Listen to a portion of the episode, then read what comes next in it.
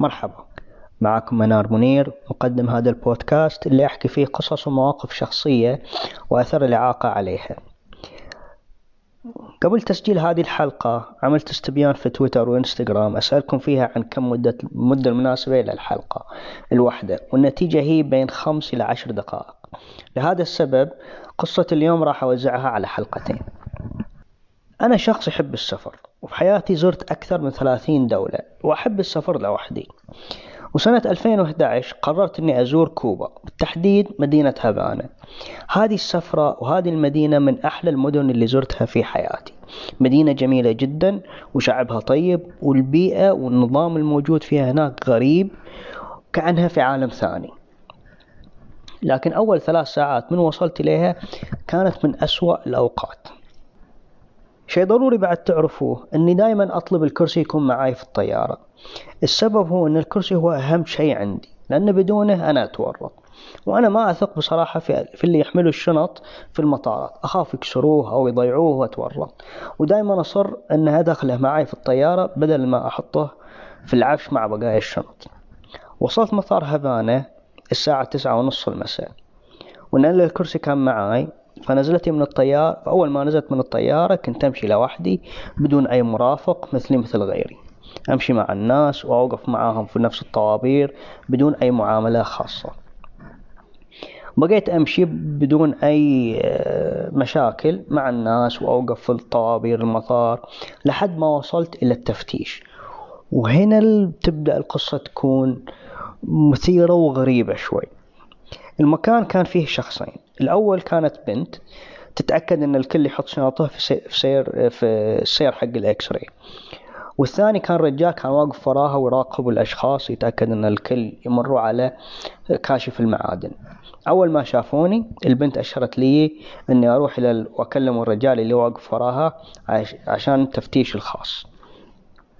هذا شيء طبيعي ومتعود عليه التفتيش الخاص، لأنه ما أقدر أمر على كاشف المعادن بدون ما يصيح، لأني قاعد على كرسي والكرسي مصنوع من معدن.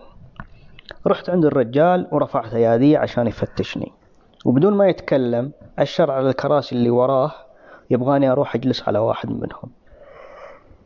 السبب هو أن كان يبغاني أقوم على الكرسي عشان ياخدوه يفتشوه في تفتيش خاص لوحده.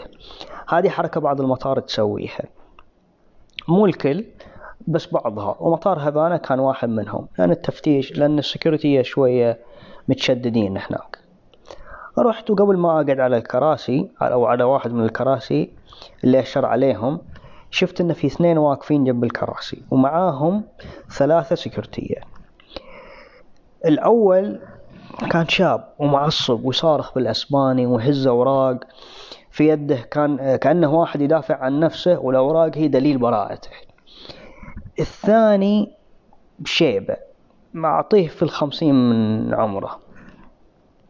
كانوا السكرتية الثلاثة مركزين عليه وتقريبا مطنشين الثاني وما هم عاطينه أي اهتمام، بس هذا الشخص مهتم فيه مهتمين فيه واجد وقاعدين يكلموه. انتبهت إنه يتكلم إنجليزي، ومن شكله وكلامه ولهجته أعطيه كندي من لهجة الكلام اللي يتكلم فيها، لأن لهجته يعني أمريكي كندي، بس الأمريكان ممنوعين يروحوا كوبا، أو على الأقل في ليك السنة كانوا ممنوعين يروحوا كوبا، فراح افترض أن الإنسان كندي.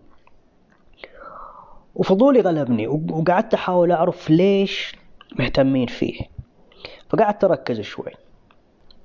اللي فهمته أنه معلق كيس صغير على رقبته ومخبيه تحت القميص. طبيعة الحال السكرتية ما كان عاجبنهم هذا، لأنه كأنه قاعد يحاول يهرب شيء أو عملية تهريب يعني، وشيء ممنوع وكذا.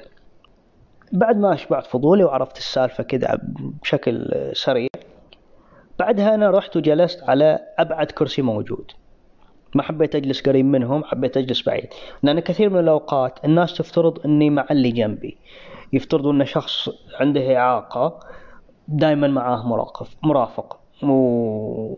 وزي ما قلت لكم أنا أحب أسافر لوحدي فما أنا معاه. وشيء ثاني، الأشخاص هدول مبين أن عندهم مشاكل، وما كان ودي أجلس جنب أحد عنده مشاكل لأن الناس بيفترضوا أن أنا بعد عندي مشاكل. بعدها جاء واحد من السكرتية واخذ الكرسي إلى غرفة خاصة حق التفتيش، وأنا بقيت مكاني. شوي اللي جاء الكندي وجلس جنبي، أنا في بالي أقول أنا جالس بعيد عنك تقوم تلحقني وتقعد جنبي، بس طبعا سكت ما ما احتجيت ولا شيء. بعدها جاء سكرتي ثاني وقال لي للكندي قوم معاه، وبعدها يأشر لي يقول تعال معانا. أنا طبعا حاولت أفهمه إن أنا لوحدي وهذا مو معاي، وأصلا ما أقدر أقوم عن الكرسي لأني ما أقدر أوقف والكرسي حقي مو عندي، بس هو مو فاهم علي ومصر يبغاني أقوم. عدت له الكلام قلت يمكن يفهم مرة ثانية، بس لا مو راضي. فدرت إلى هذا الكندي وحاول أقول له إنه يساعدني ويف... ويقول للشخص هذا إن أنا ما أنا معاه، بس هذا سكت ويطلع فيه ويبتسم. أنا لما شفت كذا بديت أتنرفز وصوتي بدأ يرتفع، وكل ما أرفع صوتي السكرتي يرفع صوته، وكل ما هو يرفع صوته أنا أرفع صوتي، وبدينا نوصل إلى مرحلة إن صراخ وهواش، والسكرتي بدأ يمد إيده اللي يبغى يقومني غصب. والحمد لله شفت الكرسي جاي وراء جاي لي، السكرتي اللي أخذ الكرسي من عندي حق التفتيش شفته جاي منه، فقعدت أشر إلى السكرتي هذا اللي يحاول يقومني يقومني وأقول له دور دور مع دور وراك، شوف إن ترى الكرسي ذاك وراي، وأفهمه إن أنا ما أقدر أمشي وأنا ما أنا مع هذا الكندي. والحمد لله فهم علي ودار واقتنع إن أنا لوحدي، والحمد لله ركبت على الكرسي وكملت إجراءاتي وطلعت من المطار. قلت لكم هذا الموقف لأنه هو مثال على كيف أحيانا ممكن يكون النظام ضد المعاقين بدل ما يكون يسهل عليهم. فالأشخاص اللي عندهم إعاقة اللي ما عندهم إعاقة التفتيش الخاص يكون عادة حالة استثنائية، بس بالنسبة للمعاقين هذا هو النظام الطبيعي للأسف. فلا تفترض أن لما تروح إلى مكان كل شيء بيكون أسهل لك، أحيانا يكون يصعب عليك النظام نفسه يكون يصعب عليك. أتمنى أن الحلقة تكون عجبتكم، وشكرا للاستماع، ونلتقي معاكم في الحلقة القادمة اللي راح أحكي فيها لكم إيش صار بعد ما طلعت من المطار. شكرا للاستماع مرة ثانية، ومع السلامة.